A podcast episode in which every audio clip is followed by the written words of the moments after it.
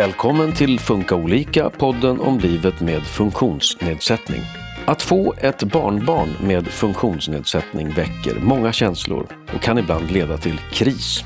Som mor och farförälder kan man behöva någon att prata med för att reda ut sina känslor.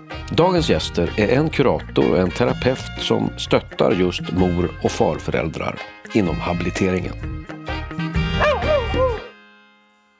Mitt namn är Susanne Smedberg och dagens första gäst är Ylva Nilsson. Hej Ylva! Hej! Du är psykolog och psykoterapeut på habiliteringens anhörigcenter och ger samtalsstöd till mor och farföräldrar.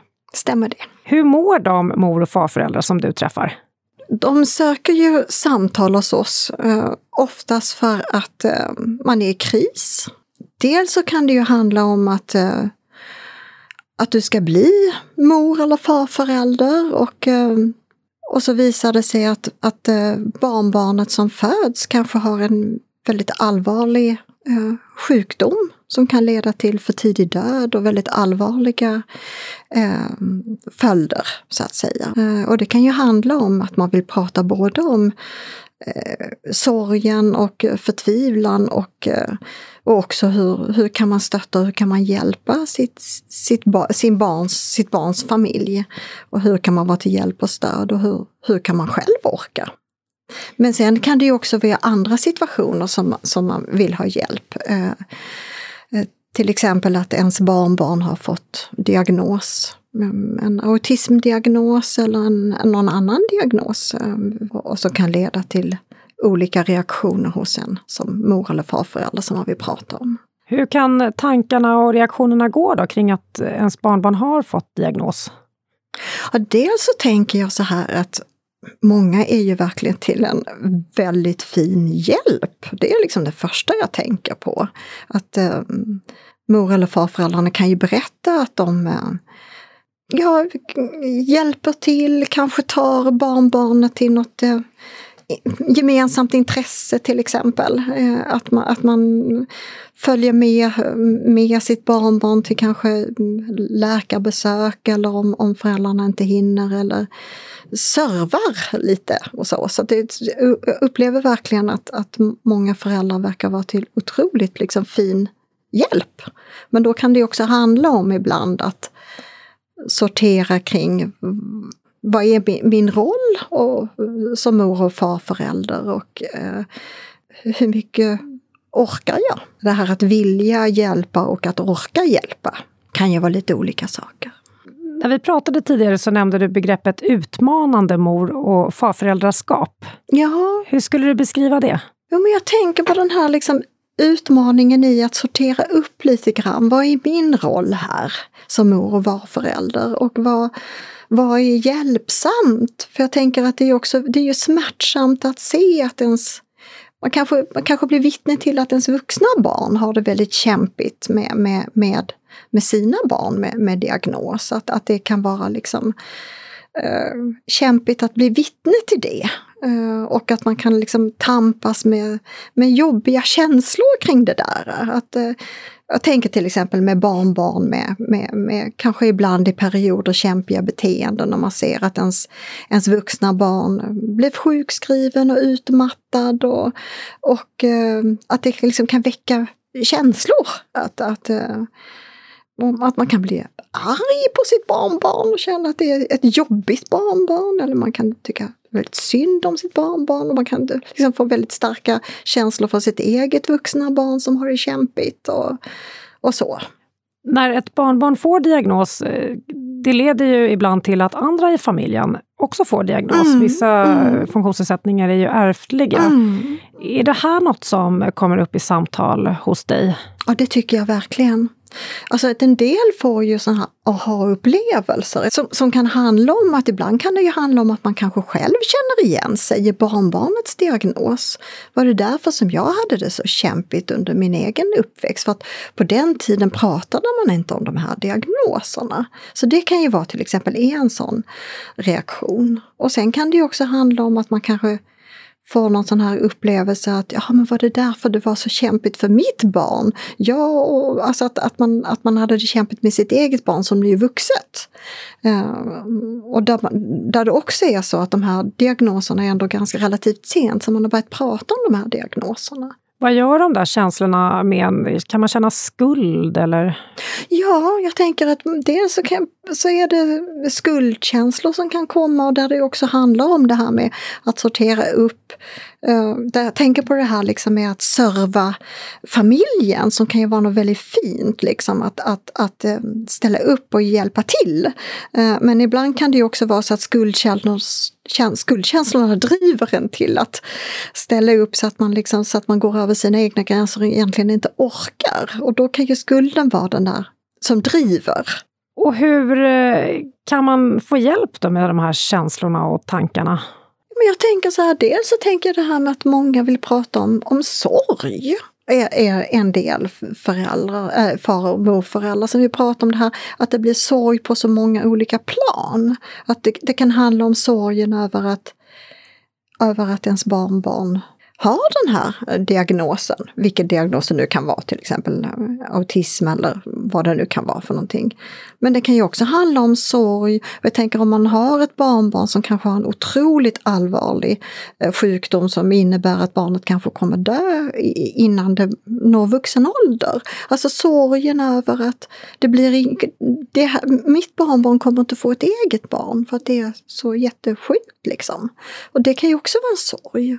Eh, och det kan också handla om sorgen över att se att ens vuxna barn mår väldigt dåligt och är sjukskriven i perioder. Och, eh, och det kan också handla om sorgen över att varför fick inte varför har man inte pratat om de här diagnoserna tidigare när, när mitt vuxna barn var barn? Så skulle, jag tänker ibland kan ju också föräldrarna uppleva att att det här barnbarnet ändå får liksom mycket förståelse och hjälp som kanske inte det egna vuxna barnet fick, när det, för då pratade man inte om det. Och då kan det också finnas en längtan efter att få prata i samtal om hur var det när mitt eget barn växte upp? Och en del har ju ganska jobbiga eh, samtal från från, det hette ju inte BUP på den tiden, men där man kanske blir, får liksom upplevd att man har blivit anklagad att man inte har varit en tillräckligt enough good mamma.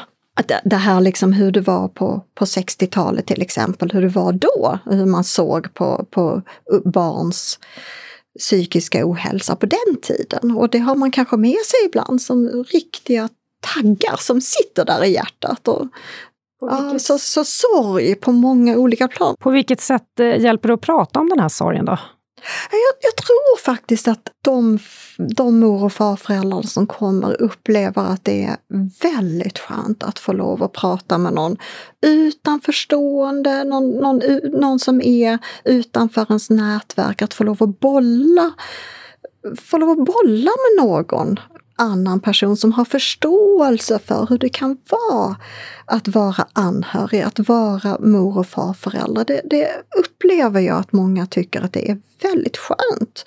Och också det här, jag tänker oftast på det här också när man är mor och farförälder, för att det, det blir ju många olika parametrar som, som inverkar på ens livssituation. Det är den egna hälsan, den egna ekonomin, det handlar om relationen till sitt vuxna barn och det vuxna barnens partner eller före detta partner och det handlar om relationen till, till de andra vuxna syskonen och till sina barnbarn. Så jag tänker att det är så många olika parametrar som spelar in och just det här att få lov att sortera i det där och det här med att prata om det här med rollen som jag, jag tror att, det, att många upplever att det är hjälpsamt faktiskt. Hur blir man sams eller bekväm med de här tankarna?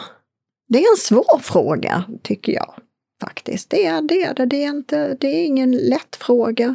Och jag tänker på när du pratar om det här med att bli sams med tankar och känslor. Ibland kan det också vara så att liksom gamla trauman växer i sån här jobbig trauma, ny traumatisk situation väcker gamla liksom jobbiga saker. Så att, eh, och jag tror att få lov att normalisera lite grann. Att, att eh, sätta in liksom sina känslor i ett sammanhang. Det är kris nu, det är liksom en svår situation, så här kan man liksom så här kan man reagera i en sån här situation. Att normalisera eh, kan lätta lite och kanske kan, kan lindra lite grann faktiskt. Är det några familjesituationer som kan vara svårare att hantera? Ja, eh, men jag tänker på det här med, med, med döende barnbarn jättetufft. Och att man som mormor, morfar, farmor och farfar kanske också är i olika form och olika, liksom vad man orkar med och att man, sorgen kan se olika ut hos olika människor. Att om man pratar med till exempel ett par, en mormor, morfar eller farmor och farfar, att lyfta upp liksom att så här, är, så här är, känner du i din sorg och så här känner du i din sorg. Eh, att liksom lyfta upp det, tänker jag. Eh, men sen tänker jag också på de här eh, situationerna som kan vara väldigt tuffa när det är, när det är våld, eh, när det är sådana saker. Alltså problemskapande beteende som kan leda till liksom på olika sätt liksom våldsamma situationer. Och, och det kan ju vara jättetufft att vara vittne till som mormor, morfar, farmor och farfar. Ger, ger mycket maktlöshetsupplevelser. Att man liksom ser hur, hur tufft det är men eh, man upplever själv en stor maktlöshet i det. Vad har man för förväntningar på sig själv som mor eller farföräldrar? Kräver man för mycket av sig? En del kanske gör det. En del kanske, just det här som vi pratade om det här med när man har skuldkänslor och att man vill serva och kanske ibland serva så att man, man själv får utmattningssymptom. Eh, eh, och, och då kan det bli sådana här situationer att man kan uppleva att man känner att man inte minns saker som man gjorde innan och man blir osäker på, är det för att jag är utmattad och trött eller börjar jag få minnessvårigheter? Börjar jag Tänk om jag blir dement liksom. Så att, eh, Hur gör man för att hitta en bra balans då? Jag tänker ibland på det här liksom att till exempel om du har ett barnbarn som har det väldigt kämpigt med sig själv och så. Så behöver ju det barnbarnet också en sån där mormor och morfar som man, ja, som man har en annan relation till än med sin mamma och pappa tänker jag. Som mormor och morfar, farmor och farfar är man ju liksom inte i den innersta kärnfamiljen liksom. Man är ju ändå liksom man har sitt egna hem. Och man kan komma och hälsa på. Och, och, och liksom, då får ju barnet en, en annan roll. Jag tänker att om, om, om, om jag tänker ibland liksom när det är barn med, med en del problemskapande beteende där kanske mormor, morfar eller farmor och farfar då att det blir man är man kommer in så mycket så, så det här problemskapande beteendet också blir väldigt mycket med mormor, morfar eller farmor och farfar. Och det kan ju bli väldigt, väldigt tufft. Så jag tänker på det här med rollen. Kan man förstå att man ändå är ett bra stöd för familjen och barnbarnet? Ja, absolut. Ja, men jag tänker ibland när jag pratar med någon mormor, morfar eller farmor och farfar som berättar det här. Ja, men då på, på torsdagarna så hämtar jag mitt barn och då går vi exempelvis och tittar, är med, då, då följer jag med mitt barn till fotbollsträningen till exempel. Och vi delar intresse för fotboll, både han och jag till exempel. Eh, och det här liksom att ställa de här frågorna till sitt barn. Vad är det ni vill ha hjälp med? För ibland kan det ju vara så att man vill hjälpa till med någonting och så vet man inte riktigt vad man vill hjälpa till med. Att hitta de här liksom strukturerna kanske. Så hur kan man känna sig efter att ha haft ett samtal med dig? Ja, jag tänker häromdagen hade jag det och då tänker jag just att det brukar jag kolla av. Det, jag brukar ställa den frågan också i slutet. Hur känns det just nu jämfört med när du kom? Och då är det ju en del som säger det känns lite lättare faktiskt. Och eh, avslutningsvis då, hur gör man för att komma till er?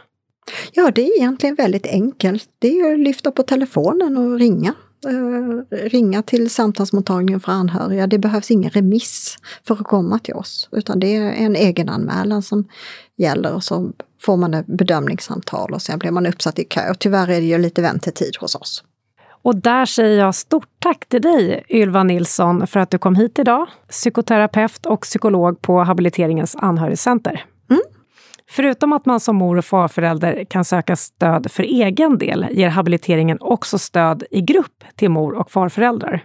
Till en sån grupp är det oftast det vuxna barnet som anmäler sin förälder. Dagens andra gäst, Helena Larsson, håller i en sådan grupp. Hej Helena! Hej hej! Du är kurator på Autismcenter Små barn och ger just stöd till mor och farföräldrar som har barnbarn med autism. Ja, precis. Hur kan det vara att ha ett barnbarn som har autism?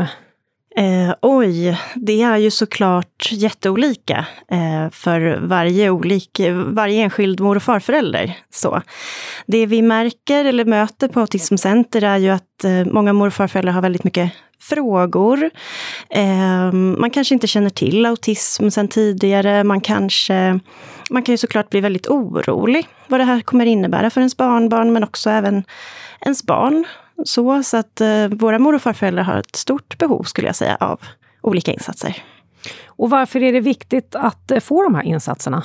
Eh, av flera anledningar såklart, för att kunna liksom möta sitt, sitt barnbarn, kunna kanske förstå sitt barnbarn och anpassa hur man eh, pratar eller leker med sitt barnbarn, så att man kan också bli ett bättre stöd för, för den familjen, då, eh, ens egna vuxna barn, så att säga, och vara en bra av, avlastning. Och sen tänker jag också att, att kunskapen gör att det kanske blir lättare att liksom möta sitt vuxna barn, då, den som är förälder till barnet med autism. Att man får bättre insyn, insyn i deras situation och så. Eh, till er kommer ju många genom att deras eh, egna barn har anmält dem till grupperna. Vilken eh, inställning kan mor och farföräldrarna ha till att vara där? Jag skulle säga att de flesta är ganska, tycker det är kul att få komma, att vara, vara medbjudna. Så att säga, det finns ju inte så mycket insatser för den här gruppen. Ehm, så att många tycker det är kul och spännande eh, att få komma dit. Är det någon tanke med att eh, stödet ges just i grupp? Men det var väl att vi märkte dels att det är många som vill få, den här informationen och då gör ju det, görs ju det mest effektivt såklart i gruppform. Eh, men sen har vi i gruppen väldigt mycket utrymme för att prata med varandra och långa tillfällen då man får prata med varandra. Och det upplever jag också är någonting som våra mor och farföräldrar tycker väldigt mycket om och verkligen uppskattar. Så att eh, det finns stora fördelar i att få träffas tillsammans, tänker jag.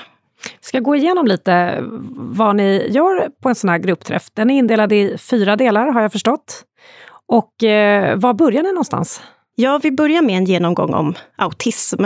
Eh, så ganska grundläggande vad, vad autism kan innebära för en person och för, för våra barn. Ehm, och sen går vi vidare och pratar om eh, strategier att få till samarbete. Så om man ska få vardagen att liksom fungera med barnet med autism och hur man kan behöva anpassa sig så. Vad är det för typ av strategier som eh, ni lär ut då? Ja, men eh, dels att det är viktigt att fundera kring krav man ställer på barnet. Eh, med autistiska barn så, så fungerar det sällan att liksom sätta hårt mot hårt, utan man behöver prioritera vilka krav man väljer att ställa och kanske att man eh, också fundera på hur man ställer dem, att man gör det på ett tydligt sätt, att man kommunicerar, eh, kanske använder korta meningar eller ett ord i taget och eh, ja, på olika sätt är tydlig. Eh, så. Det ökar såklart samarbetet. Ehm, men sen beskriver vi också vikten av att man fokuserar på det som fungerar bra. Man uppmärksammar när barnet gör bra saker, saker man uppskattar. Och också att man prioriterar eh, mycket positiv samvaro. Att liksom bara ha roligt tillsammans för att så, på så sätt bygga en relation där man sen vill samarbeta med varandra. Du sa också att de diskuterar i grupp. Vad brukar de prata om tillsammans med varandra? Mm. Vi har två större diskussionsfrågor i, i, gruppen. Och den första handlar om att de ska få diskutera hur, hur, hur de upplevde att få veta att deras barnbarn hade eller har autism. Eh, så de får dela sina erfarenheter av, av den stunden tillsammans. Och då får de en ganska lång stund, 20-30 minuter, att sitta i grupper om 4-5 personer eh, och diskutera det. Eh, den andra diskussionsfrågan, där ska de spåna lite kring hur de kan avlasta sitt barn i vardagen. Eh, och, och, där är det många som faktiskt brukar fråga om, om vi inte har formulerat oss fel. De, de tänker, men menar ni inte barnbarnet? Hur kan vi hjälpa barnbarnet? Men, men det är en formulering vi har valt med flit, för vi tänker just att det är föräldern i familjen, är föräldern till barnet med autism, som bäst vet hur den familjen kan bli avlastad. Eh, så därför så så får mor och farföräldrarna diskutera hur kan de avlasta sina barn. Vad brukar de komma fram till? En mängd olika eh, idéer. Eh, man får ju komma ihåg också att mor och farföräldrar måste ju inte vara eh, liksom gamla, så, utan man kan fortfarande, vara, eh, fortfarande arbeta kanske, eller så bor man långt ifrån och så. Men det är klart att många kommer på, eller pratar om att man kan eh, avlasta rent praktiskt, hjälpa till med barnvaktning, hämtning från förskolor och skolor, eller komma hem med middag en dag, eller bjuda över på middag och så. Eh, bor man längre ifrån, ifrån så blir det såklart mycket svårare. Men då pratar man istället om att stötta kanske via samtal och att, att, att lyssna lyfter ju många som en väldigt viktig del. Att bara lyssna hur, hur föräldern då med det autistiska barnet eh, mår och vad den känner att den behöver få prata om. Varför är det så viktigt för det vuxna barnet att få stöd av sin förälder? Ja, men mor och farföräldrar är ju en, en jätteviktig del i, i många småbarnsfamiljers eh, vardag och liv. Eh, och ens egen förälder, det är ju den man, man tar hjälp av eller har haft som modell och kan hitta stöd hos och så. Eh, så, att, så att både det här praktiska stödet som mor och farföräldrar kan hjälpa till med, men, men också bara att ha någon som lyssnar och någon som, som förstår och som kanske bekräftar en lite. Jag tänker att ens egen mamma och pappa kanske är den man känner att man kan få klaga lite hos eller vara lite ledsen hos och att det kan få vara okej okay i, i den relationen. Att den personen kommer vilja och orka lyssna. Um, så att mor och farföräldrar kan ha en jätteviktig stor del i våra familjers liv. Är det något som brukar vara svårt för mor och farföräldrar att förhålla sig till när det handlar om just eh, barnbarn med autism? Jag tror att innan man känner till autism så, är det, så, så kan det vara lätt hänt att man tänker med barn att, att om man bara är lite hård, om man, om man eh, väntar ut barnet så kan barnet skärpa sig. Eh, och, och, faktum är att det är, är, ganska svårt för barn med autism. Det handlar inte om att skärpa sig utan det handlar om att de kanske inte kan eller inte förstår. Eh, så det tänker jag att innan man har fått den kunskapen om autism så är det nog många som tänker att, att eh, föräldrarna då kanske daltar lite med, med barnbarnet eller liksom eh, överdriver lite i vilka anpassningar och sånt som behöver göras. Så jag tror att när man har gått kursen sen hos oss, då, då har man fått förstå varför föräldrarna har kommit fram till att det är så här de måste göra. Är det något annat som vi inte har pratat om nu som brukar komma upp eh, bland de här mor och farföräldrarna? Ja, men det är klart att många har frågor kring eh, vad autism beror på och liksom hur, om det kommer försvinna, hur det här kommer påverka barnbarnen i, i framtiden. Och, och det är ju frågor som även våra vårdnadshavare går med, just eftersom det, det, är ganska mycket kring autism som man inte faktiskt kan svara på. Eller man kan inte be, med säkerhet säga hur framtiden kommer bli för ett enskilt barn. Så, eh, så sådana frågeställningar går ju såklart våra mor och farföräldrar med också. Vad brukar de säga efter eh, att de har varit med i en sån här grupp? Vad tar de med sig därifrån? Mm. Många brukar vara väldigt eh, är glada och tacksamma. Eh, och just det här att ha fått träffa andra eh, brukar verkligen vara någonting man många lyfter, att det, det har varit värdefullt. Så jag vet till och med att det ibland har varit grupper som har bytt eh, kontaktuppgifter och fortsätter ses liksom, efter den här introduktionsdagen.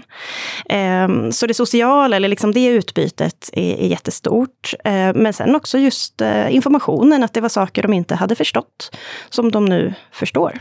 Om man vill gå en sån här grupp hos er, eller om man vill anmäla sin förälder, förälder hur gör man det? Eh, ja, men då kontaktar man vår eh, reception, är bästa sättet att ringa. Eh, eller så mejlar man också till vår reception. Och då behöver vi veta vilket barn det gäller. Barnet behöver vara inskrivet i habiliteringen i Stockholm och, och tillhöra åldersgruppen och ha autism.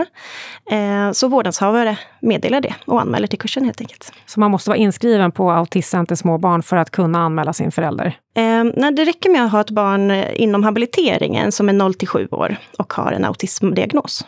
Stort tack Helena Larsson, kurator på Autismcenter småbarn. Ja, tack själv. Du har lyssnat på Funka olika, en podd från Habilitering och hälsa som är en del av Region Stockholm.